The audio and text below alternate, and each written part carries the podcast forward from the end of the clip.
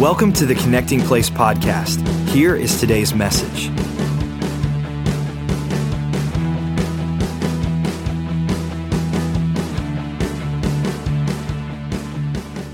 We live in the greatest time of human history. There are more opportunities than you can imagine, and uh, we're going to talk a little about that this morning. Um, we've been traveling for 20 years teaching on the family. Uh, my wife and I have been married about 42 years now. Been married a while. Got six kids. All of them are pretty much out of the house. I was working as an engineer for uh, about 12 years in the electrical industry. God called us into the ministry, so we quit our job, sold our house, and moved to go to Bible school. Got out, went to work on a local church staff, and it didn't take long to realize for all the great things that were going on in church, and church was growing. We were running several thousand. That the uh, counseling offices were packed Monday through Friday. I thought, what's going on? It's like the, the, homes are going to hell in a handbasket. For all the great things God's doing on Sunday, people getting saved and spirit filled and doing missions. We got outreaches. Our families are, it's, it's, something's wrong. And so we thought, maybe we need to start a class or something. So my wife came and said, we need to start a parenting class. So we did and did that by eight and a half years on Sunday evening. You had to really want to be there because it was 5 o'clock on Sunday evening. And we realized everybody half the psalm, half the hymn, half an opinion. And it didn't take long to realize I think we found the problem. We don't know what we're doing. And so we're going to have to kind of go back. If you put the picture up, I want to show you my kids. I've got uh, uh, pictures of my kids because I want to show you something. Um, I was working as an engineer in Sikeston, Missouri years ago, and I was what they call a manufacturing engineer or a process engineer. I was not an electrical engineer. People would call me an electrical engineer. I wasn't. I'm a, I'm a process engineer. Uh, I'm trained for processes. Companies hired me to do two things. Number one, if you hire me, my job is to make sure that what you're making does what you say it does. If I go to Home Depot, if I go to Lowe's and I buy a box of your product, it better do what that box says it does. I'm a quality control guy. But the second half of my job is once I was hired, I have about a year to make that product better. A year from now, that product, whatever you're making, wire, cable, doesn't matter. It better be doing better a year from now than it's doing now, and it better be making a bigger profit. So my job was to fix stuff that didn't work. It was sort of schooled into me. I'm looking for hell every day. What's your job? I fix hell. I was hired to fix hell. If there's no hell, they're not hiring me. They hire me because they're having a problem. So, you know, most people get up and they hate when they have problems. Well, I loved it because that's what I get a paycheck for. I remember at about 2 o'clock in the morning, I got a call, and uh, they call our big rod breakdown machine that feeds the entire plant. All this massive plant built back in World War II, old as all get out, and some big company in New Jersey came out and moved their people out there and to take it over, trying to get a better working condition. And so the concrete's real cheap, and we've bolted these big machines down, and it's breaking loose all the time. Well, the big rod breakdown machine that feeds the entire plant shuts down, just shuts down. They've checked the breaker, the fuses, so they call me, Joe, the machine's broke down. It feeds the entire plant. If this machine doesn't get up, in two days we're going to be laying everybody off. Get in there at 2 a.m., plant manager's there, the foremans are standing around. Now, I didn't make this machine. I don't know diddly about this machine. I just understand the process. So I asked the basic questions. You check the breaker, check the fuses, flip the switch. Yes, yes, yes. I said, well, where's the manual that came with the machine? Now, about 90% of the time during those years I worked as an engineer, Eventually, somewhere in the first five minutes, I'm going to ask for the manual. Everything comes with a handbook. Everything. You buy a blender from Sears and Roebuck, it's got a handbook. You buy a lawnmower from Lowe's, it comes with a handbook. You get a new automobile, it's got a handbook.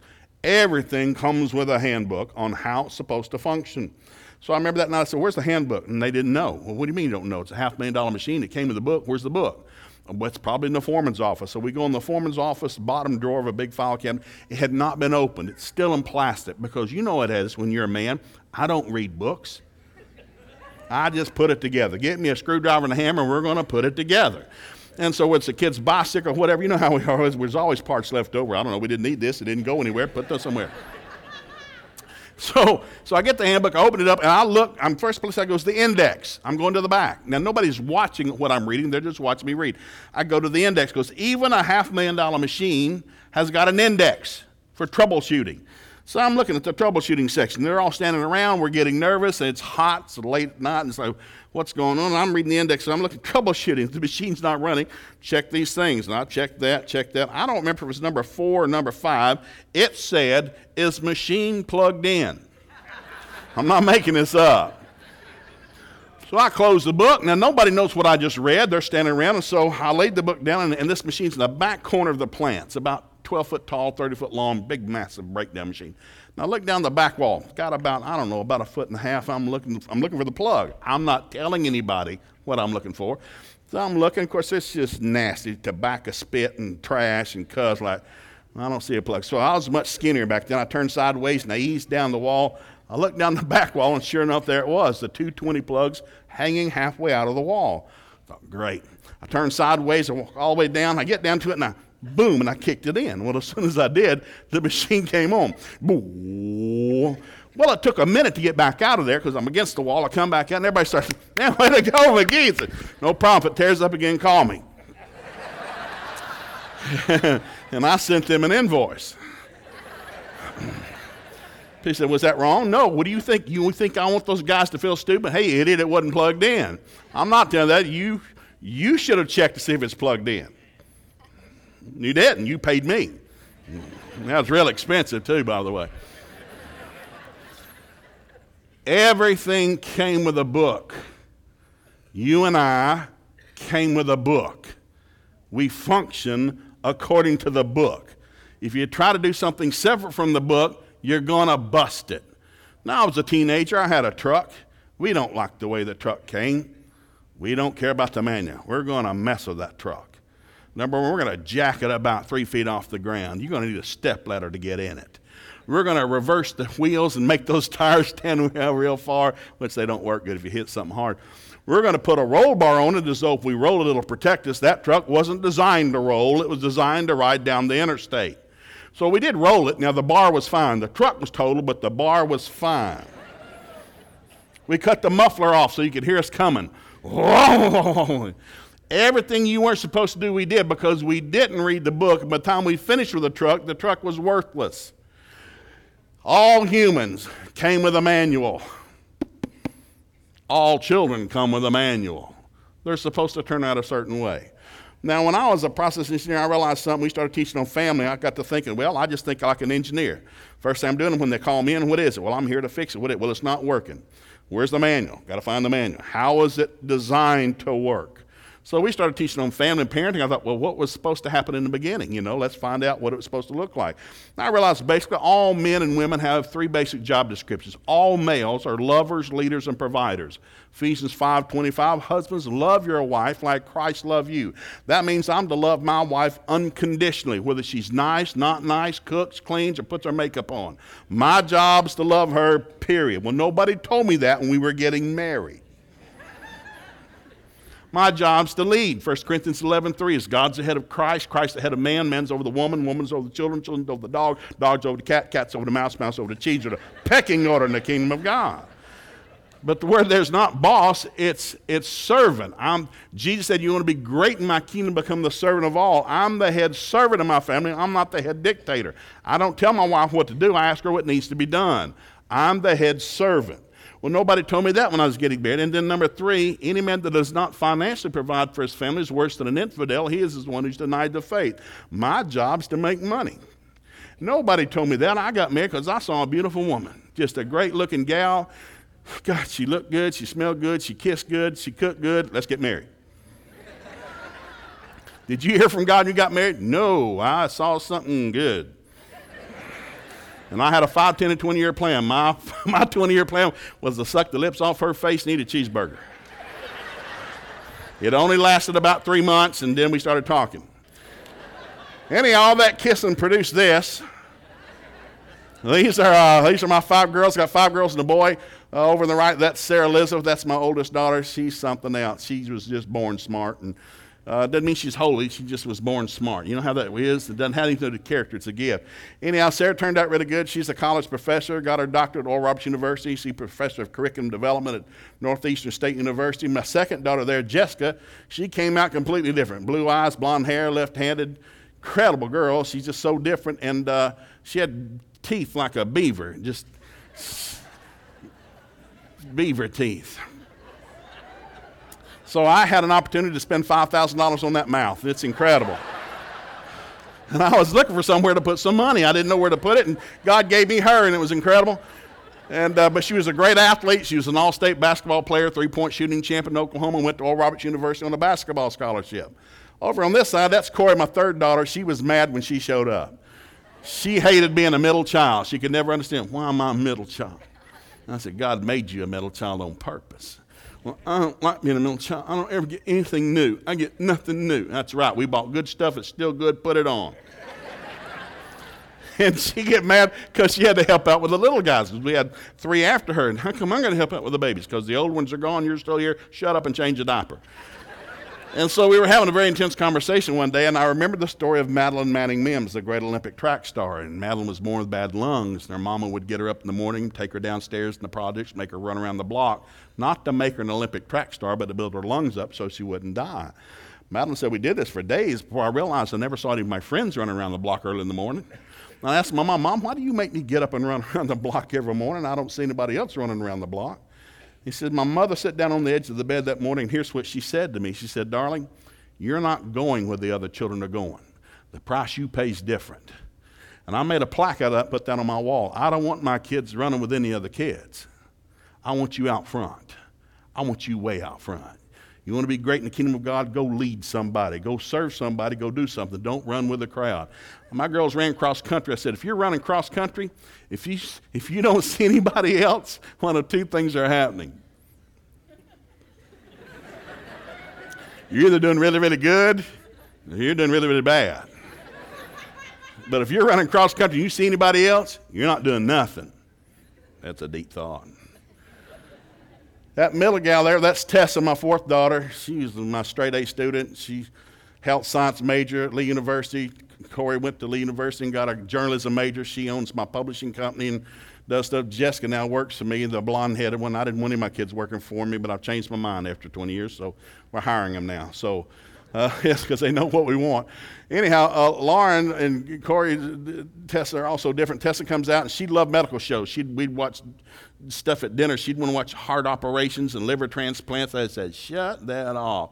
And she loves stuff. So she's at Dry Gulch today in Oklahoma, her and her husband working in the medical field up there. And, and I said, How's your day go? Hey, it went great, man. We put two eyeballs in, set one arm, 12 stitches. It was an incredible day, Dad. She thinks that's great. It's just a sick, kind of a warp. but she loves it. She loves fixing busted people. Lauren, there, the girl second from the left, Lauren was my fifth daughter and just never could get a handle on her hardly. It's like she would sing to trees and twirl and dress up like wacky stuff. And, and so finally she got old and I said, What are you going to do? She said, Well, I want to go into interior design. Now, all, we came from very poor families. Denise's family's from the coal mines of West Virginia, mine from the copper mines of East Tennessee. Poor, poor. Her dad dropped out of school in eighth grade. My dad went to the 12th grade twice. Should have gone three times. They wouldn't let him back in. And so we grew up poor, and, uh, but we worked hard and we paid our tithes. You work hard and pay your tithe, you'll get places others won't get. And so we were going to burst that curse and bust that. So I'm, I'm going to make all my kids go to college. So Lauren comes along and said, What are you going to do? I'm going to be an interior designer. I said, No, you're not. That's a stinking waste of time. No waste of stinking interior design. Who gives a hoot? We got a world dying and going to hell. You're going to be something to help somebody. I am. I'm going to help develop their property and their interior of their buildings. I said, No, you're not. She said, Yes, I am. I said, No, you're not. That's a waste of time. You find something else. Took her about three months for her to put all the scriptures together. She came back, sit down, Dad, and I want to tell you something. I am called to go into interior design. Well, you're not going to do it. She said, Yes, I am. So when you get to heaven, Dad, you're not going to eat on a card table or off a paper plate.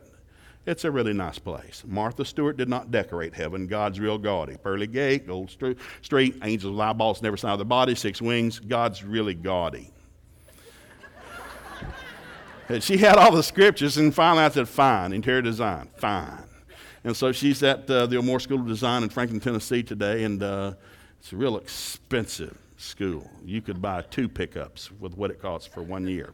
But all my kids got scholarship money, for which I'm so thank you, Jesus. So, and when she gets out, she'll make more money than all my other kids combined. So I fought that for years. I'm trying to help you. I'm not a perfect parent. Now, I'm a godly parent, but I'm not a perfect parent. The next picture is my son because we were looking for a male. There he is, got a male child. My God. When he popped out, thank you, Jesus. Because we never wanted to know what they were. I don't want to know what that baby is. It's like opening your Christmas present, you know, Christmas Eve. That's just a sin. You wait till Christmas morning. So when he popped out, I realized he's got, he's got something. There's a thing. And I got excited, and Denise started crying. She's on the delivery table. I said, What are you crying, baby? Okay? She said, We'll have to have another one. What? What did you say? We'll have to have another one. What for? You need somebody to play with. I said, You got five sisters. That's it. We got six. We asked God for five kids. God does above beyond all I can ask think. We have six. And of course, John turned out real male because he had five sisters training him. So John turned out he's a hoss buddy of a guy. He's captain's football team, the won state championship, and he's dated the same girl his whole life. He just he just locks in. He's just a real. So anyhow, having six kids will not make you holy and famous. Having six kids will make you insane and broke if you don't know what to do with them when they show up. Now, what I realized early as a parent, most people didn't plan on having kids. Oh, you dad, you want any kids? Sure, we'd like to have a few kids.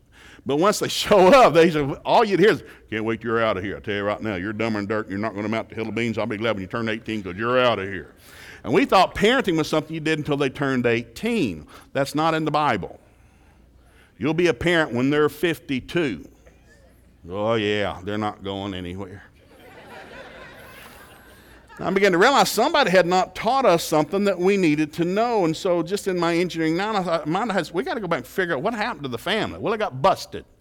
Where did it get busted? Well, it got busted in the garden. So, I'll just give you a couple of scriptures here. Malachi, the last book of the Old Testament's got a really great passage here. I was reading this one time. I, what were you thinking, God? I mean, we're got a world down and going to hell. We're having to change diapers and buy Pampers, and we can't even afford curtains because we got kids. Malachi chapter 2, I'm going to jump in here, oh, verse 15. I'm reading from the New Living Translation. Here's where God said, Didn't the Lord make you one with your wife in body and spirit? You are His. And what does He want? Well, it says He wants godly children from your union. What was God looking for? Offspring. He told Adam and Eve, Be fruitful, multiply, and replenish the earth.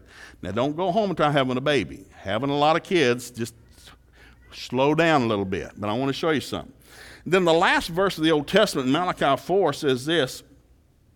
Verse 5, talking about the end time, said, Look, I'm sending you the prophet Elijah before the great and dreadful day of the Lord arrives. His preaching will turn the hearts of the fathers to their children, and the hearts of children to their fathers. Otherwise, I will come and strike the land with a curse. Marriage is under a curse. We are the most Christian nation on the face of the planet. More Christians per capita in America than any other nation. Now, there's a revival all over the planet. We are the most Christian nation, and we happen to have the highest divorce rate. Currently, according to the U.S. Census, 50% of all first marriages will end in divorce. 67% of all second marriages will end in divorce. 73% of all third marriages will end in divorce. It does not get better, it gets worse because I've been there. I know that, well, you married the wrong person, married too early, married too late, married on the rebound. Should have dated longer, should have met their mother. I never would have married if I met their mother. I'll tell you that right now. and we don't realize that marriage isn't something you find, marriage is something you build. Jesus didn't find a church, Jesus built a church out of thumbsucking, hell-bound sinners. You don't find a nation, you don't find a career, you don't find a life, you build one. We're on a messed up planet. So when we began to work on parenting, and I realized in our local church, we're missing it somewhere. We're getting them saved. We're getting filled with the Holy Ghost, but then hell showing up doing a headstone. Where are we missing it?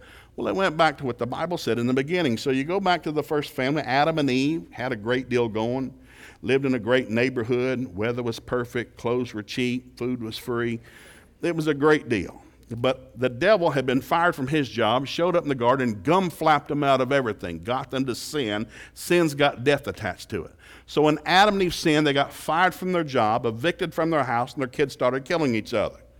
God showed up in the garden. Adam, what are you doing? Well, Adam was hiding. Where are you? He said, I'm hiding. Now, God knew where he was. He's trying to get him to admit it. So, what are you doing? I'm hiding. Why are you hiding? Well, I was naked. Who told you you were naked? Did you eat that fruit I told you not to eat? Well, here it starts. And Adam's thinking, I said, Well, it was the woman you gave me. And God, you know, me and you, we had it good. It's paradise. I mean, it was great. And ever since you brought her into my life, my life's been going downhill ever since. I'm paraphrasing, but it's there in the message translation. What happened, woman? So God goes to Eve, what's your story? She's thinking a minute. Well, you know, snake. Snake's fault. I didn't like snake. Snake's fault. And right from the beginning, you realize what happens when people have sin in their life. It's always somebody else's fault. Well, if it wasn't my daddy, I'd have been somebody. One for my mom, I'd have been somebody. Coach had played me, I'd have been somebody. Boss didn't fire me, I'd have been somebody. If I hadn't married them, I'd have been somebody. You're a thumb sucker. And your whole life it's somebody else's fault. It will fill all six 24 hour news channels today.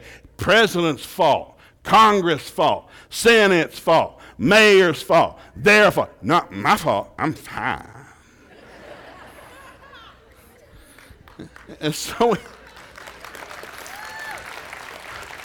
what you realize, a parent, if you don't get the Word of God into them early, they'll spend the rest of their life. Well, I'd have made a good grade if the teacher had passed me, and I'd have played ball if the coach had played me, and I could have sang that, put me in the choir. But they, it's there, and no, shut your face up.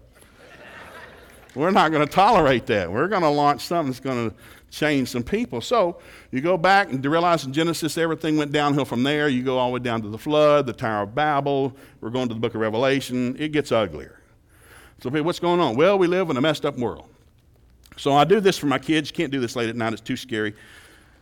But I did this for my kids one time. I said, let me explain, where you've been born. You've been born in the United States of America. You live in the state of Oklahoma. Really like this state. It's a great place. Uh, uh, but uh, you're, you're in a messed up deal. Uh, this is uh, hell is just raining everywhere. And so when's it going to get better? It's not. It's going to get worse. We're going to get better. The world's not going to get better. And so I'm trying to paint a picture for them because I'm tired of your thumb sucking about why you didn't make a good grade, why coach didn't play why you don't have a date, why you didn't go to the prom, why you couldn't get a scholarship. Shut your face up. Everybody has a sad story. So I went, and here's what I did. I went to the book of Jude. I just started at the back, worked my way forward. So let me explain where you live. You live on a planet that, that Satan is the God of this planet. 2 Corinthians 4 4, Satan is the little g, temporary God of this planet.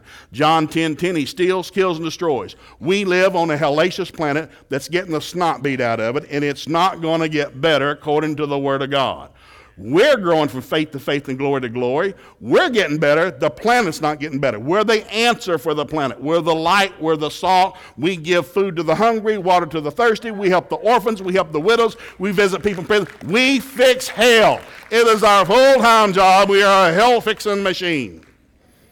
Matthew 5 9, Sermon on the Mount, Jesus is up there talking to the boys. It's a great message. I'll just pull this one part out. He said, He said, Blessed are the peacemakers, for they shall be called the children of God.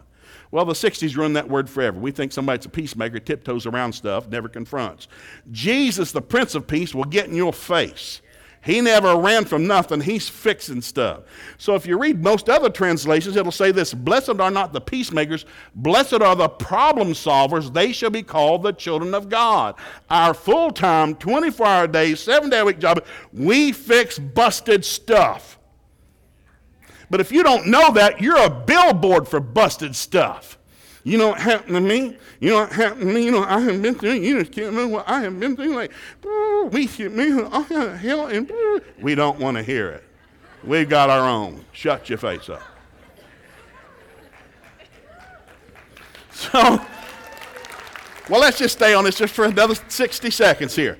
You go over to Matthew 16, verse 13. Jesus, three years later, has got the staff up on the Mount of North Sea of Galilee, right there at the foot of Mount Hermon, the headwaters of the Jordan River. He's talking to the staff one day. He said, Boys, who do men say that I am? And the boys said, Well, they're not sure. You're not normal.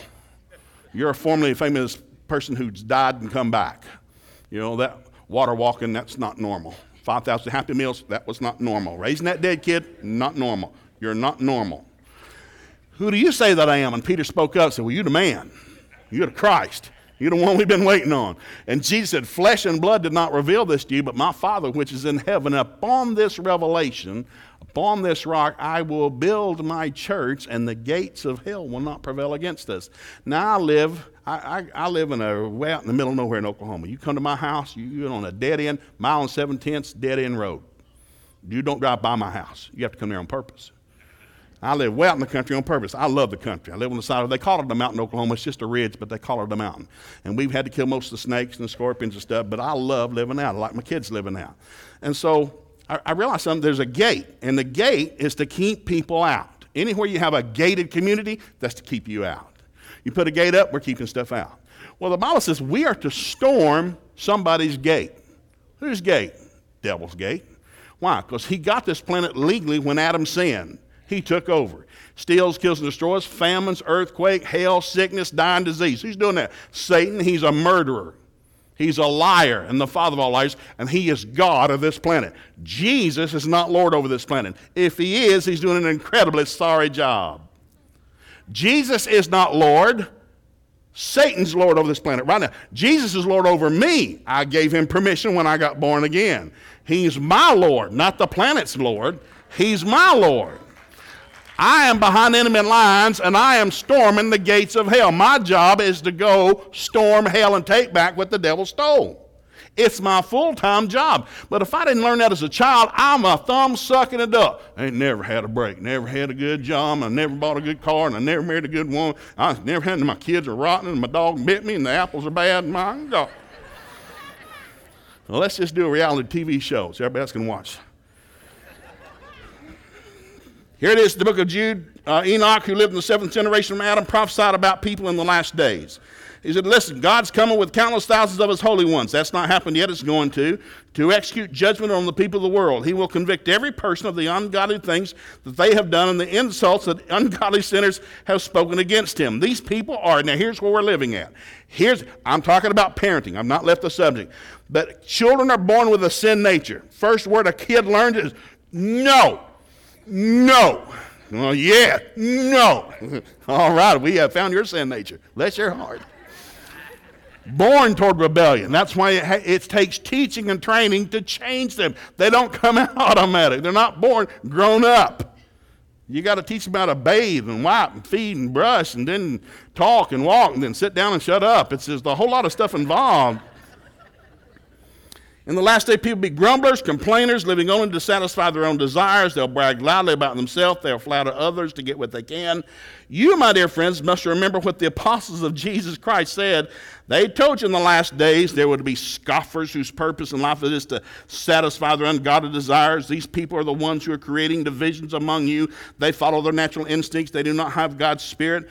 But you, my dear brothers, must do three things build up yourself on your most holy faith, pray in the Holy Ghost, and walk in love. You have a very simple deal. I'm going to train you, little boy and girl of mine. I'm going to train you. You better have faith. Without faith, you don't please God. Without faith, you don't whip the devil. The faith comes by the Word of God. So we're going to have you in church the day you're born.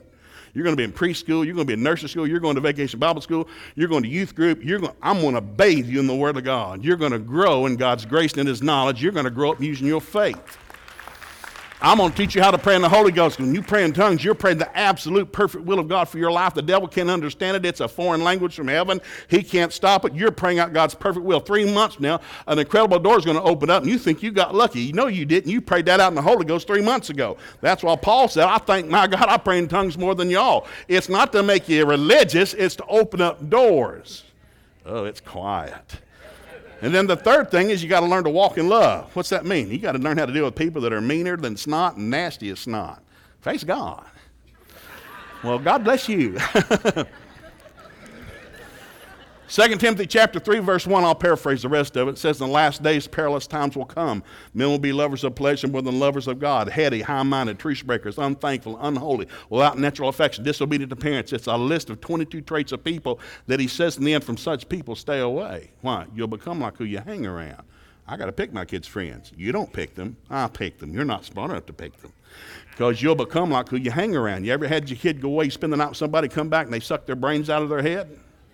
They come back mean and mouthy, like, what happened to you? Well, you got around some other demonic thing. No, no, you're not going over there anymore. We're going to have to watch this. So that's another seminar. You go to Matthew 24, they ask Jesus, what's going to be like when you come back? Well, there'll be wars, rumors of wars, famines, and earthquakes. Whoa, that's bad. Luke 17, they ask, what's going to be like when you come back? Well, it'll be like it was in the days of Noah and the days of Sodom and Gomorrah. A flood? No, no. People will be eating, drinking, marrying, giving in marriage, buying, selling, building, and plenty. It will be business as usual until the day I come back. The day Jesus comes back, nobody's going to be looking for him except the church. Walmart will be full, people be on the lake, and all of a sudden, we're out of here. See ya. Till then, till then, the point's not the rap. Till then, we got something we're supposed to be doing. Now, let me give you this. I'll just spit this at you real quick. When we went back, I said, I got to put these scriptures together. What's my job? My family and I live on a hellacious planet. Satan's the God of this world. He's stealing, killing, destroying. What do I need to know? Well, I need to know that the Bible says in Psalm 91 that the angels of God camp round about me, that no evil will come near my dwelling. They got to order my steps, direct my path. I'll have sweet sleep at night. I got to start getting me some promises for living behind enemy lines. I got to load up with the Word of God because my job's to storm hell, not hide under my bed from it. I'm supposed to make the devil sweat, not make me sweat. So we go all the way back to Genesis 18 19. In the beginning, God picks this old man to start a whole race of people. I'm going to start with this old man right here. I'm going to pick him and start a whole race of people. Well, you really picked the wrong guy because he, he, his, he can't have babies, they're impotent. I mean, he's 100, she's 90. They couldn't have kids when they could have kids. They can't have them now. No, I'm going to pick him. I'm going to pick a man that can't have kids to have some because God loves to show off. So I'm going to pick. Why are you picking him? Because I know him. What do you know about him? That he can't have kids? No. I know that when he does have kids, he will teach his children, his grandchildren, and all those of his household. He's going to pass on the faith to the next generation. Now, God promised Abraham, He said, Get up out of your country, leave Ur of the Chaldees, come over here. I'm going to give you all this land, everywhere you look, everywhere you walk. You're going to be the father of many, many people. Your seed will be the stars of heaven and the sands of the sea. He said that to men who couldn't have kids. Now, you got to teach your kids early because faith is real important. But faith's based on what you believe to be the truth. This is the truth. The devil's a liar. Devil's lying to my kids constantly. My job is to get the truth in them. Truth sets you free. Lies are going to bind you up. No, I like and they're going to get better and they're going to work out. Shut your face up. God works all things out to my good. My greatest days in front of me, not behind me. God's mercy is new in the morning, not yesterday. I got it made. You ain't even seen me yet. You got to get that in you deep because there's opposition coming. So all of a sudden, we got Abraham. You get down to Isaac. Isaac finally, daddy dies, and he buries him. Isaac's been born. Got another brother, Ishmael. That's why we have high oil prices. God promised to bless the seed of Abraham. That's another story. And so all of a sudden, here's Isaac. He gets married. What do I? Well, my name's Isaac. I am the son of Abraham. We're going to build her a whole new race of people, and our stars, the seed, will be the stars of heaven, sons of seed. And because my daddy, you know, just you know had me and him, and my mama died, and he got remarried, had seven more. So it's not seed like. There's you know, there's about eight of us walking around, but. Now I get married. So he marries, he marries his wife, and all of a sudden he marries her, and guess what? He marries her just and she can't get pregnant. It's like, I thought you said we're going to start a whole race of people have so many kids you can't count them. My daddy marries a woman that can't get pregnant. I marry a woman that can't get pregnant. If you're so stinking good, how come we keep marrying women that can't get pregnant? I'm telling you what he thought. They didn't record that, but he thought it. So he has to pray. And the Bible says that Isaac goes to pray. He goes before God. Man, God, I need my wife to get pregnant. He's praying. And God answers his prayer. She has twins. He, he prayed too long. Because the promises of God are yes and amen, but there's a devil who's a thief trying to stop. Well, I don't believe in, I prayed, nothing happened. God never blessed me, and I never had. That's because you're on an alien planet where there's a thief that hates your guts. Your job's to resist him, not grumpy God. You're talking the wrong direction. Jesus said, You speak to the mountain, you speak to the wave, you speak to the storm. Quit talking to God. You're talking the wrong direction. We got to raise up a group of people that think it's normal to bind the devil, to plead the blood, to speak to things, call life where there is no life. To let the redeemed of the Lord say so, let the weak say I'm strong, let the poor say I'm rich. If you don't start saying what God moves over His word, He watches over His word to perform it. But if you're not giving Him anything, He can't move. He won't cheat. God's not allowed on this planet. That's why there's prayer. Prayer's not a religious thing, it's a legal thing. Jesus said repeatedly, I know what you need before you ever ask. Well, then why don't you give it to me? It's not legal. See, we're not allowed on that planet. We gave that planet to a man, a man gave it away. Only a man could get it back. Thus, silent night, holy night, we through kings of Orient are. God had to come as a man. He couldn't just show up and take it back. That would be cheating. A man lost it. A man had to get it back. And he did get it back. Tricked the devil into killing him. He didn't deserve to die. So when he came out of the grave, he bought our salvation. We messed the devil up. So all of a sudden, here we are in Genesis, and I realize I need you to, I'm going to pick this guy because he'll teach his children. Then you start running down through the scriptures, Deuteronomy 6, 6 through 9. I command you to teach your children when you get up, walk by the way, sit down and lie down. Psalm 78, I command you to teach your children to the fifth generation. Teach your children, your grandchildren, your great grandchildren, your great great, and your great great grandchildren Keep teaching your children about me, my ways, my works, my wonders, that they might have hope in me and might not be as their fathers who forgot me, who would not go over the word of God. They forgot me. And even though they were armed with bows and arrows, they turned back in the day of battle for they had leanness in their souls. Teach, teach, teach, teach, teach, teach, teach. My people destroy for lack of teach knowledge I don't need that. I don't need nothing. Go ahead, be a thumb sucker. You don't need God. You don't need nothing. Get on out there, big boy. Get on out there. Let's see how you do. You're going to get stomped. We need one another.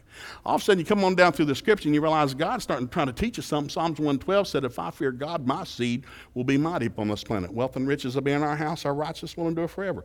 Psalm 127, Psalm 128 said, Our children will be like arrows in our hands, not pains in our backside.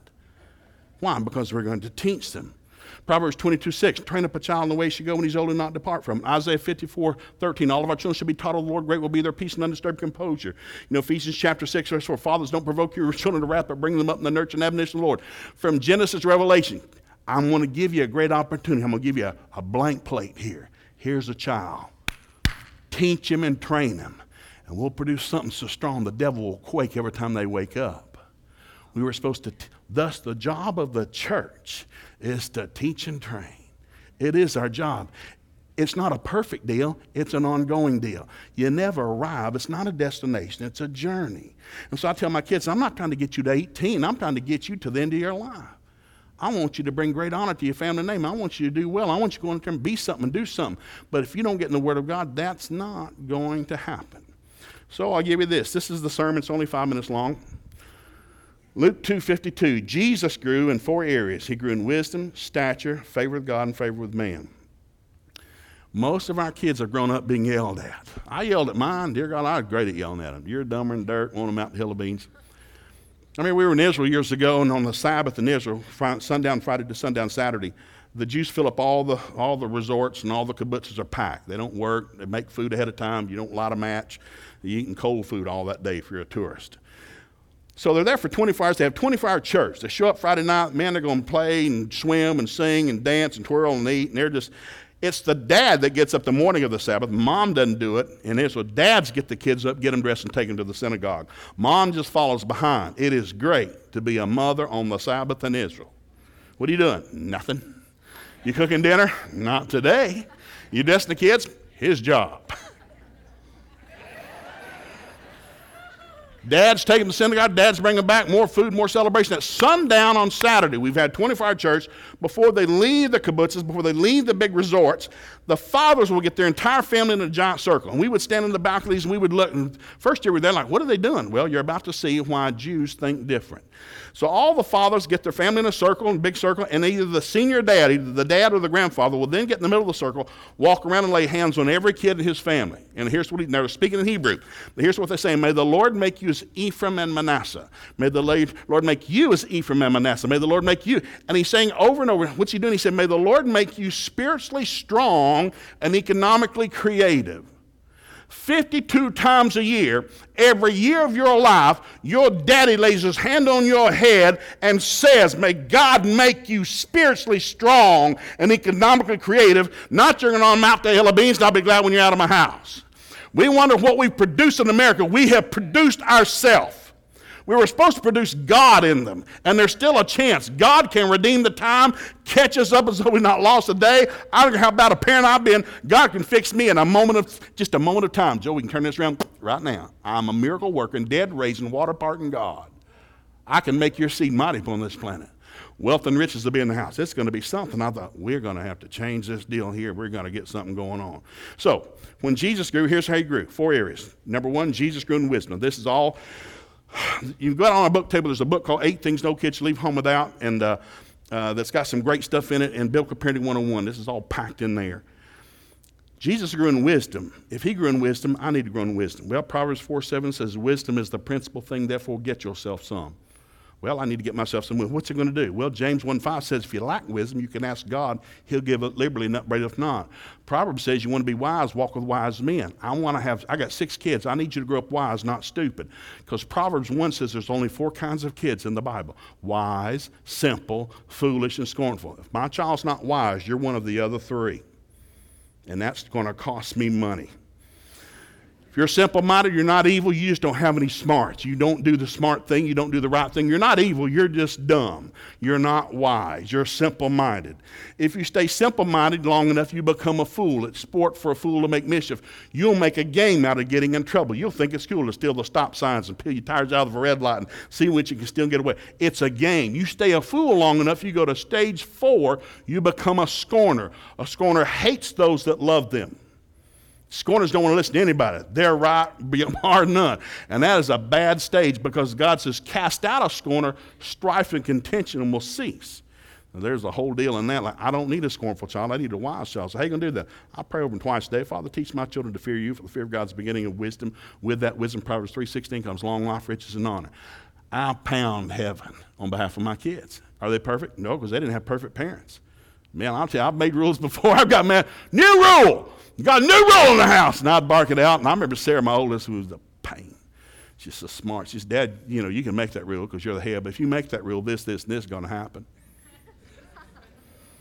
Okay, dumb rule. Forget that rule. Forget that rule. No rule. I'm not the head of my house because I took a test and got the highest score. I'm the head of my house because God said so. So I realized I got to get my kids wise. So what wisdom is is having a vision for your life. Proverbs 29, 18, where there's no vision, the people perish. My job is to constantly plant vision into my children, who they are, what they're going to do, where they're going to go, what they're going to be. I still do it as an adult. We get together again with our family every Christmas, and I pay for family vacation. and They bring their spouses and kids. But I do it for four hours. I own you every year. I own you for four hours, even though you're an adult. We did it when they were younger. I give them a blank piece of paper. Actually, I give them six blank pieces of paper. This is the second secular seminar, $1,500. They come to ORU twice a year, uh, about every other year. And here's what the seminar is it's a leadership seminar about trying to plant vision. They ask you six one word questions who, what, where, how, why, when. It's a all day seminar for $1,500. Well, I did it. I don't have to write the check again. I've been once and I know what they're doing. But I made it biblical. So I get my kids together every Christmas. Here we go, blank piece of paper. You have two minutes, 120 seconds. Tell me who you are. What? Shut your face up. Right then. We're going to have dinner here in a minute. Right, tell me who you are. I don't want your name. I named you. I don't need to know your name. I named you. I don't want your name on that paper. I want you to tell me who you are. Well, I don't know what I'm supposed to write. Well, who are you? And of course, they didn't know in the beginning, so it's the in him, in whom, in Christ scriptures, 133 of them in the Bible. I just want three in the mouth of two or three witnesses, things established. Tell me who you are in Christ. Do you know? Because if you don't know, you're not acting it out. You're grabbing at what you're not, haven't done, what's not going well. You're a thumbsucker. I want you to tell me who you actually are, that you were bought by the blood of the Lamb. You've been redeemed from the curse of law. I want something on that piece of paper. Who are you?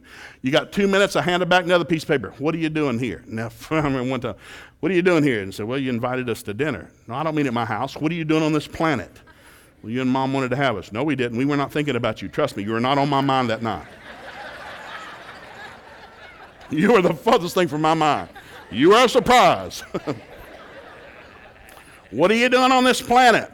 Where are you going? When do you plan to get there? How do you plan to get there? What are you going to do when you arrive? Who, what, where, how, why, when? Two minutes each, boom, boom, boom. Then I give them one blank piece of paper with five columns. Now that you know who, what, where, how, why, when, I want one sentence. Where are you going to be in five years? Now we're sitting at a table at the Christmas vacation. Where are you going to be in five years? I want one sentence. I don't want a paragraph. One sentence. Where are you going to be in five years? Okay, if you're going to be there, where are you going to be in four years? What? Well, if you're going to be here in five, where are you going to be in four? Same place. Well, you made no progress, so better be something different. Where are you going to be in three? Where are you going to be, where are you going to be next year? I make them write it down, and they have to hand it to me. Now, the first year we did it, I said, well, let's go eat. What are you going to do with that? Well, I was going to keep it for a year. You tell me next year you're going to be here, so, you know, next year we'll bring it out and see how much progress you've made. And it's going to be embarrassing because there'll be peer pressure. The whole family's going to be here.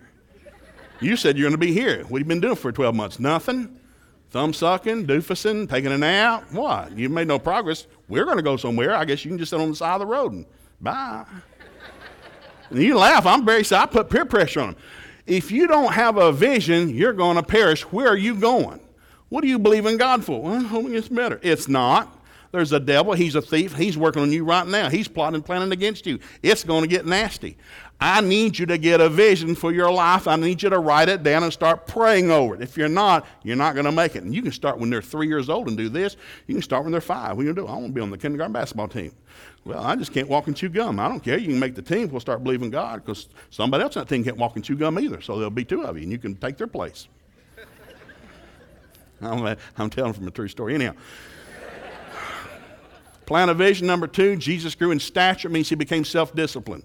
If you don't learn to discipline yourself, God will have somebody in your face the rest of your life. You don't drive the speed limit, God has people with bubbles on their car that'll help you drive the speed limit. Judge yourself lest you be judged. You know, communion, Romans 13, I set up authority. You kick against authority, God said you're kicking against me. My job is to help my child become self disciplined. Do what's right because it's right to do what's right, not because somebody's looking at you because there are rewards for righteousness and God judges sin. Do what's right because it's right to do it. Clean up your bed, take out the trash, you know, wash yourself, brush your teeth. Do what's right. I'm going to train you to do what's right. Parenting's got two phases 0 to 12 is the training time. You jump, and I'll tell you how high on the way up. I am Lord God Almighty in your life. I'm the most powerful thing you've ever seen. I'm your parent. I'm going to tell you where you're going to go, what you're going to do, what you're not going to do, what you'll watch, what you won't watch, what you'll see and not see, what you will and will not wear. I am God Almighty in your life. You're going to look really good. Then around 13, I'm going to start teaching you why I told you that because cultures change. Listen, we dressed like Elvis when I was a kid, you know, hair real long, bear grease on it, curled up cigarettes on the sleeve, curled our lip. Hey, hey, hey, hey, hey. Now, I loved Elvis. I really did. I think he should have been a, an, an, evangelist. He never answered the call of God on his life. I think he ran from God. He died in front of his toilet with his underwear around his ankles. That is not how you're supposed to go out. The devil stole from him because nobody, I think, probably prayed for him. They just got entertained by him. Credible gift that the devil stole. I try to tell my kids if you don't start disciplining yourself, it's going to be ugly. You're going to be the thumb sucker. And I will take my seniors every year. We go visit the prison. We're going to go visit the prison. We're going to visit the jail. We're going to visit divorce court. So you had to get permission from the parents. They said, We're going to divorce court four hours a day. We're going to watch two people at one time before God and witnesses swore their undying love to one another until death us do part. Today we're going to sit in the balcony of the Tulsa court and you're going to watch two people. You're going to hear more cuss words than you knew existed. You're going to, you're going to hear every foul, nasty, damnable thing you can imagine between two people who at one time swore their love. What happened? The devil's a thief. If you're not building a marriage, you're losing one he's going to stomp you into the dirt and you'll blame somebody's flesh. And it's not flesh fault. God said, You're not fighting against flesh and blood, you're fighting against the devil. That's why, as a child, you leave home, you better know who you are and what you're dealing with. So I get self discipline. Number three, Jesus grew in favor with God. Everybody's gifted. All my kids are gifted different. Sarah could read a book and had a, almost a photographic memory, make an A. That doesn't mean she told the truth or kept her room clean. It has nothing to do with character. Your gift makes room for you, brings you before kings, makes you wealthy. Your gift does not take you to heaven. Jesus takes you to heaven. There's a lot of great, wealthy people who are going to bust hell wide open because they don't know Jesus. That's not God blessing them, that's them using their gift. The shame would be to know Jesus and not even know you had a gift. So Sarah was great at that. Jess was a great basketball player, three-point shooting champion. That made her, and she became an accountant. She loved numbers. Uh, our third daughter, like I said, journalism major, great with words because she's a middle child. Fourth daughter loved medical stuff. She loves putting eyeballs back in and sewing you up. Fifth daughter was John. He's going to be a business major. He loves just putting things in order. Your gift is what's going to make room for you. Well, there's just no jobs. When do you think that started? Well, it's been, you know, the last two or three years, there's just no jobs. Listen, I'm old enough. I remember back in the 50s, there were no jobs. In the 60s, there were no jobs and we were high as snot. In the 70s, we no jobs and we were drunk. In the 80s, there were no jobs, but we were really smart. My family came out of the Depression. There were no jobs. They lived on the farm. They didn't have any, man, they didn't, grow up. They didn't eat it. There's never been a good time. Well, I remember the good old days. When? When was that? I taught history. When were the good old? I must have missed it. They must have left out the history book. And we're always wanting to blame somebody else. No, my gift will make room for me, bring me before kings, and make me wealthy. I tell my kids, you're all gifted different. Your gift will not blossom when you turn 18. Some of your gifts may not show up you're 40. But all of you were gifted by God to do something. You're to use your gift to serve your fellow man. That's where you're supposed to be going. Then the last thing is Jesus grew in favor with man. There are more scriptures in your Bible on friends than there are on hell. Because friends will take you to hell. You got to know who your friends are. You want to have friends, you got to show yourself friendly. As iron strikes iron, so the countenance of a friend. Go from the presence of a foolish man if you don't perceive him the lips of knowledge. So I buried my kids. I'm going to make you the most social creature in your school because I know how the devil works. The devil doesn't have horns and a pitchfork. He's not puking green stuff. He's going to show up smelling good, looking good, and talking good. He's the most beautiful thing God ever made. He's full of wisdom, perfect in beauty, charge of wealth, charge of music. He still uses those gifts to lure people into hell. So we're going to equip you first. We're going to make you completely satisfied with who you are. Mark then of a perfect man into that man of peace. You want your child to leave home locking themselves. I don't have to be a straight A student. I don't have to be able to walk and chew gum. I don't even know how to diagram a sentence. I do need to leave home knowing I'm accepted in the beloved. God loves me just like I am, warts and all. I don't have to earn it, prove it, or show it. I'm just, how can, you can, if you know that when you leave home, you can walk in the room and say, hey, how can I help you? Because I'm covered. God Almighty's got me covered. And that way, that makes a better marriage, makes a better employee, a better employer. And so you got to go through the thing of friends. Now, I'm over, so I'm going to give you two passages of scripture here. Ephesians chapter 6. Let's read this to you real quick. Ephesians chapter 6, because this is what I went through this thing. Here's Paul. I'm going to read you two, three things here, real quick, in closing. Give me five minutes. This is Paul. This is Paul, the end of his life. He's wrote the church at Corinth. Church at Corinth is griping. It's hard, Paul. We're going through hell over here. You're talking about faith and healing and blessing. We're going through hell. You know, the hell we're going through. Paul got so mad he writes this is the only time Paul ever griped. In the entire New Testament, here's where he unloaded on him. So he wrote a letter back to him because he's tired of the griping. He said, Well, you know, I'm about to sound like a madman, but here I'd like to write you something. I have served far more than you. I have worked harder. I've been put in prison more often. I have been whipped times without number, faced death again and again. Five times the leaders gave me 39 stripes. Three times I was beaten with rods. Once I was stoned to death. Well, how could he write that? Well, they said he woke up and walked back into town the next day. Three times I was shipwrecked. Once I spent a whole day and night adrift at sea. I have traveled on many long journeys. I faced danger from rivers, danger from robbers. I faced danger from my own people, the Jews, as well as danger from the Gentiles. I faced danger in the city, danger in the desert, danger on the sea. I faced danger from men who claimed to be my friends and were not. I worked hard, long, and during many sleepless nights. I've been hungry and thirsty, have often gone without food. I have shivered in the cold without enough clothing to wear, and the governor's got people looking at me right now to kill me. They didn't write him back. There is not a third Corinthians. Well, I guess we just better shut up. Paul wrote two thirds of the New Testament, prayed in tongues more than anybody. I didn't say hell wouldn't make a run at you. Tests and trials of life come to everybody. I cannot protect my children. Somebody's going to make fun of you, not want you to play with them, not invite you to a party. Welcome to planet Earth. Instead of trying to protect you, I need to equip you and build you into something so you go be a blessing to somebody else. I'm just looking for a blessing. You are a blessing. Go be one somewhere. Now here's it is. Ephesians chapter 6. Look at this. Let's give these two real close, and this will just give you something to do at dinner. Ephesians chapter 6, verse 10, final word. The devil, by the way, if you read through the Bible, when Paul wrote about the devil, he was never on an equal plane with God. The devil's always the last thought. He's not mentioned in chapter 6 of Ephesians. The devil's an afterthought. Jesus whipped him in hell, made fun of him in front of all the demons. We have authority over him. Quit thinking about him. Think about what you're doing. You're talking about what he's doing. Don't give him any time. So here he is. He's talking. It's the last part of the letter to the church at Ephesus. Final word, final word, and this is to my kids, and we do the parenting thing every year. Be strong in the Lord and in his mighty power. Put on all of God's armor so you'll be able to stand firm against all strategies of the devil. Now, up to now, it's been all good and God and healing and blessing and prosperity. By the way, I need you to be strong. What? Yeah, yeah, because the devil's strategizing against you. He didn't sleep last night. He's awake 24 hours a day. He's plotting against you. Well, what did I do to him? Nothing. You were born. Matter of fact, he hated you before you popped out.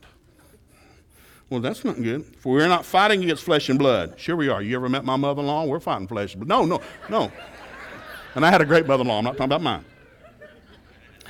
We are not fighting against flesh and blood enemies, but against evil rulers and authorities of the unseen world, against mighty powers in dark places, against evil spirits in heavenly places. Now, if I had time, five levels of demonic activity everywhere. D- Lucifer didn't just fall, a third of the angels fell. There are demons and devils working everywhere. They hate, they kill, they steal, they destroy. If you don't understand that, you'll constantly blame a human my boss, my daddy, my mommy. The flesh is not your problem. But if you don't leave home knowing that, the rest of your life, you are thumb sucking, losing. Well, if it wasn't for them, if it wasn't for them, if it wasn't for them, bless your heart, you'll never go anywhere.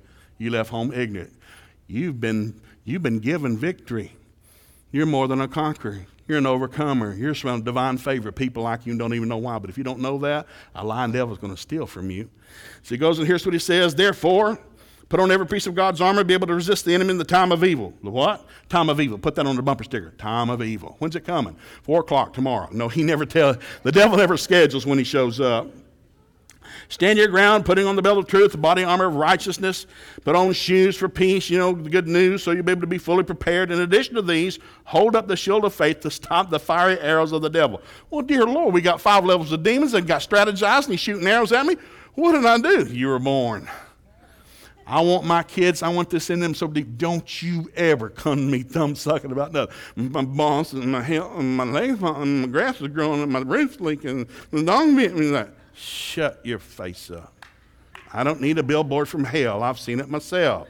You're supposed to be overcoming something. What do you believe in God for? What are you saying? What are you praying? What are you confessing? What are you thanking for? What are you praising? What are you singing? Song your heart. It's like, what, what do you, I don't need a billboard. I've raised up a billboard. And I realized as a parent, Denise, time, we got to stop this. We've made ourselves. Oh, dear God, I've reproduced myself, good measure, pressed down, shaken together, running over. I've produced me. Denise told me that one time. She wasn't prophesying, she's just telling the truth. Take your sword of the Spirit, which is the Word of God. And then the last thing, Daniel 10. Now look at this. It's just, th- it's just two short verses. Daniel chapter 10. I always love this about Daniel. He was praying. Here, here it is Daniel, Shadrach, Meshach, and Abednego. They've been in captivity for 70 years. They were minding their own business one day. Nebuchadnezzar from Babylon comes into their home, burns the house, kills their parents, kills their pet goat, makes them a slave, takes them over to Babylon as a slave. They're over there. Now, they knew something. Jeremiah 29, they had a letter from the prophet Build ye houses, dwell in them, plant a garden, eat the fruit, find yourself a girlfriend, make her your wife, raise her up, have some babies, marry your babies off to godly spouses, and pray for the peace of the city, for in the peace thereof you shall have peace. Now, they got a word from God. Hell's hit them, but God had a word for them. Hell might have hit me, but I got a word for you. You're going to be fine. Matter of fact, in 70 years, you're coming out here filthy, stinking, rich, and healthy. All right, then, let's get busy living. So, four guys got busy living. The rest got their heads chopped off because they didn't believe God. Hell's always happening. Man, we went through hell. We didn't. We found us a girlfriend, got married, and having some babies. We're building the business. Well, didn't you come all hell? Yeah, our parents died, burnt down the house, killed our pet go, but we're running the country now. Daniel ran the country under three heathen kings. God promised me divine favor. I run the country. I'm not the slave of the country. I run the country. I'll be the head, not the tail, above and not. Somewhere, every generation, somebody chooses to believe God. Somebody's going to choose to believe God. Well, here they are. I'm through. I'm through. I'm so sorry. There, it's been 70 years. Daniel's poring over some scrolls one day. There was no email or power, you know, there's no e-book. It's just a. He's noticing, hey, we're, we're only supposed to be here 70 years. He's almost 90. He's like, hey, we've been here 70 years. Hey, God said we'd only be here 70 years. We'd go home. Hey, God said, we go home. How come we're not going home? It's been 70 years. How come we're not going home? Well, because the Word of God's the promise, but you have to pray it to pass. God got to give you the promise. Prayer is bringing this to pass. Pray without ceasing and everything give thanks. This is the will of God in Christ Jesus concerning you. Prayer is not a religious thing, it's a legal thing. Once I find the promise, I get to pray it to pass. Oh, my goodness. So he's praying. He's praying for him. Man, nothing's happening. He gets, man, I need to pray and fast. So he starts fasting and praying. He prays and fasts for three weeks. He's read this, go, where's it at? God said we'd leave, be blessed, have wealth. Where's it at? He's praying. Three weeks he prays. Three weeks later, after he's praying, here it is in verse, um, we'll jump in here at verse, verse 12. All of a sudden, an angel shows up, lands right next to him. Been praying for three weeks. Stomach's growling, he's got bad breath, his armpits stink. You know, you, you fast that long, you smell. The angel answers, Don't be afraid, Daniel. Since the first day you began to pray for understanding and to humble yourself before your God, your request has been heard in heaven. Angel shows up three weeks after he starts praying. Says, Hey, Daniel, don't be afraid. We heard your prayer three weeks ago. really? Like, where you been? My stomach stuck together. I'm hungry. So the angel answers him. Well, for 21 days, the spirit prince of the kingdom of Persia blocked my way. What spirit prince? The ones Ephesians chapter 6 mentioned principalities, powers, dominions that fell with Lucifer over every country, over every city, over every place. We've been given authority over them, but if we're not using it, we're getting stole from. Well, we're just going to vote somebody better. If you don't pray for those in authority, nobody better is going to. It's not who's in there, it's who's praying for who's in there. It's not who's in office, it's who's praying. Daniel prayed for Nebuchadnezzar. He's not going to get saved. He's going to turn to a billy goat and eat grass for seven years. Guys, I want you to pray for him. Why? Country's going to go as you pray, not who gets elected. I pray for my president every day. God give him wisdom. Surround him with divine favor. Long life will you satisfy him. Surround him with the right people. He'll have the right thoughts. He lays his head on his pillow tonight. He's not going to dream bad dreams. You're going to talk to him when he goes to sleep when he wakes up. I'm the salt. I'm the light. My government's good because I'm here. God told Abraham, you know, Abraham said, Hey, God, if I can find 50 people, will you not kill all of them? Sure. How about if I find only 40? Will you not kill them? Sure. Well, if I can only find 30, will you not kill them? Sure. He gets all, well, if I only find 10, will you spare the whole stinking heathen country for 10? Sure, I'll do whatever. You're mine, I'll do what you ask. We're griping at our government instead of praying for them. It's wrong. We get judged for that eventually. I'm the salt and the light. Why's it doing good? I'm here. Why's your family doing good? I'm here. I represent God. I'm here. You got it. Otherwise, you're the billboard for the other side. Well, it's never going to work. It's no, uh, uh, no. We're the head, not the tail. My seed's going to be mighty upon this planet. I don't care if they flunked algebra three times in a row and been in juvenile locked up for ten years. My seed will be mighty upon this planet. God said so. Let the redeemed of the Lord say so. We are the head, not the tail. Somebody's got to turn it around. So he said this: the spirit prince of the kingdom of Persia blocked my way. Then Michael, you know Michael, he's the thumper of heaven. Got tattoos on his arm. Bad boy. Michael never says nothing. You ever read about Michael? He never talks. If Michael shows up, somebody's about to lose something. Michael serves the Father, Gabriel serves the Holy Ghost. You understand? Lucifer served Christ. Lucifer got fired. Who took Lucifer's job? we did. God said, I'm going to make something a little lower than the angels to replace you, big boy. I'm going to mess with your mind. I'm going to give them authority over you. You should have stayed home, but you didn't. So I'm going to build me something called a church. They're going to rule and reign with me forever. And you're going to boil in the oil and watch it.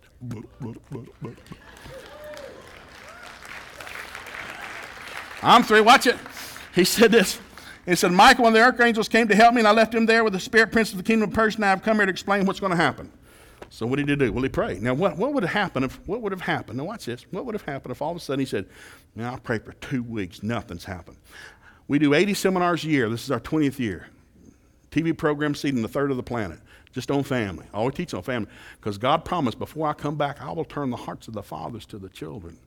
I will turn the hearts. I'm going to fix busted families. It's what I'm going to do. The last great day revival is fixing busted families. But I need somebody to stand in the gap. I'm going to turn them back. It's going to be something. So what if you don't pray? Well, I prayed, nothing happened. How long? Well, I prayed. I bet I prayed for a week and nothing happened. You didn't pray long enough. How long do you pray? Until something happens. How long do you pray? Until something happens. This is going to be a jubilee year for many of you this year. The devil's making a run at a lot of people right now. He knows his time's up. He's going to boil. He is livid. The devil is livid. He's trying to bust families, bust business, bust your sanity, your health. He is making a run. We've been given authority. We need to use it. Amen. Let's stand up. All of us are going to have the same opportunity. I had a group of seniors one year. I was doing a business course. I thought something, it was a God idea. I brought them in on a Monday, so I'm going to give every one of you today. They're all seniors in my high school.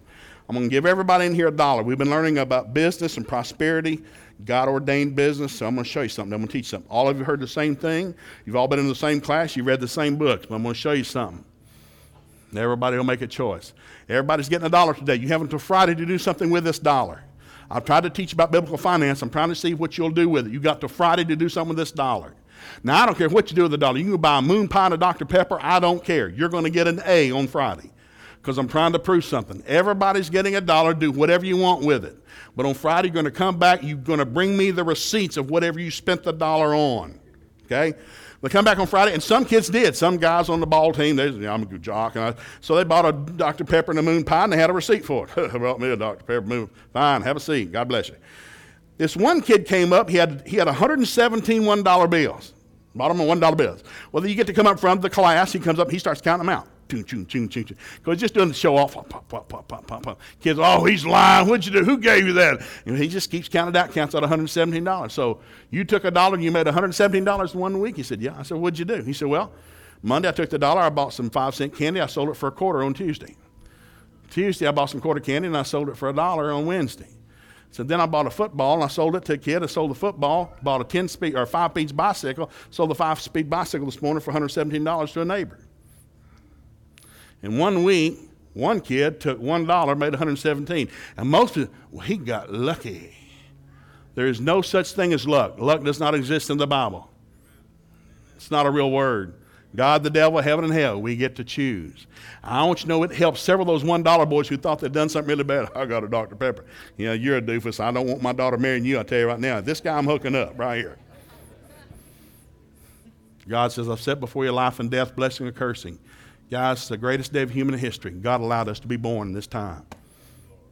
We've been fortunate to be allowed to be alive in the last days. God's Spirit poured out without measure, Acts chapter 2. I'm Going to prophesy and dream dreams.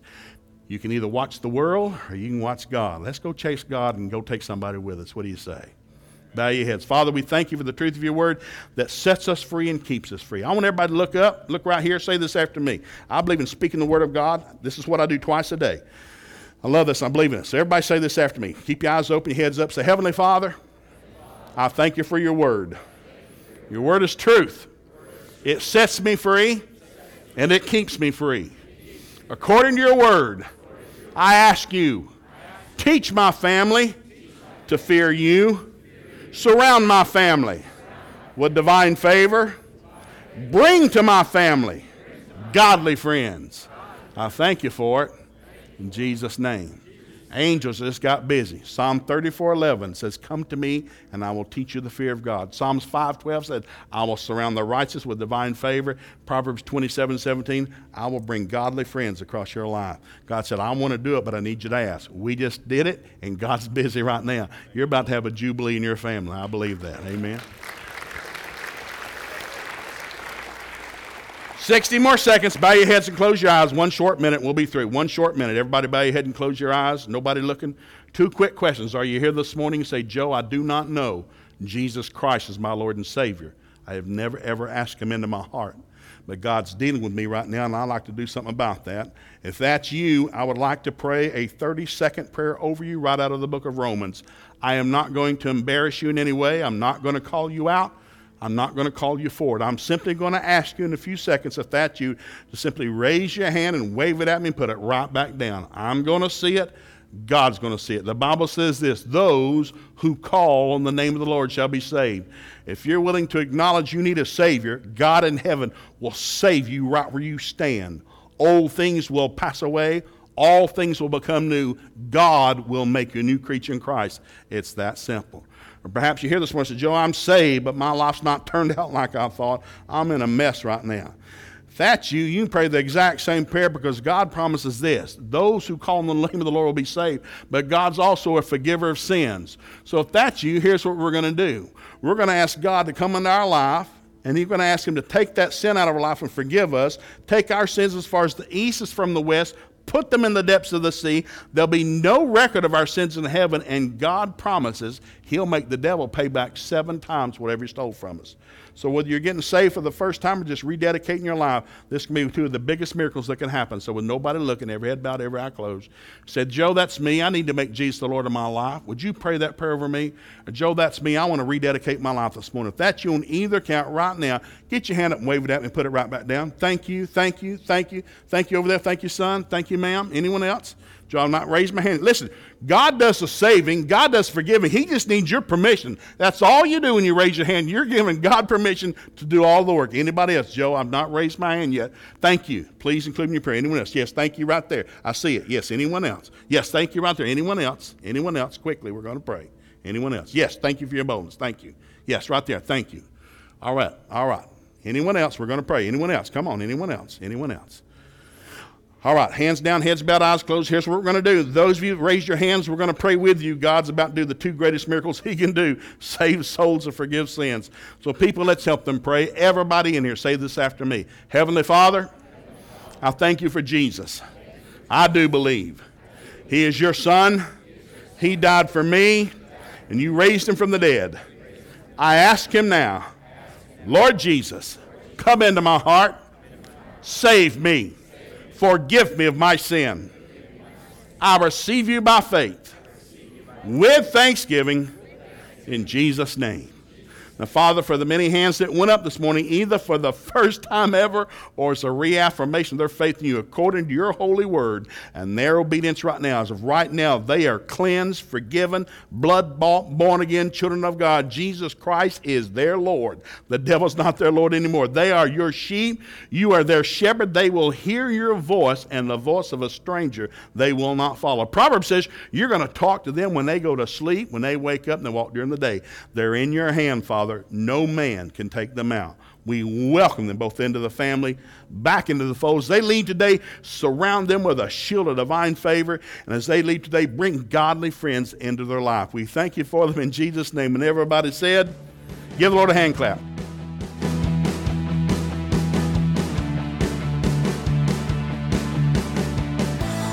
Thank you for listening to the Connecting Place podcast. For more information about Believers Church, visit believers.cc.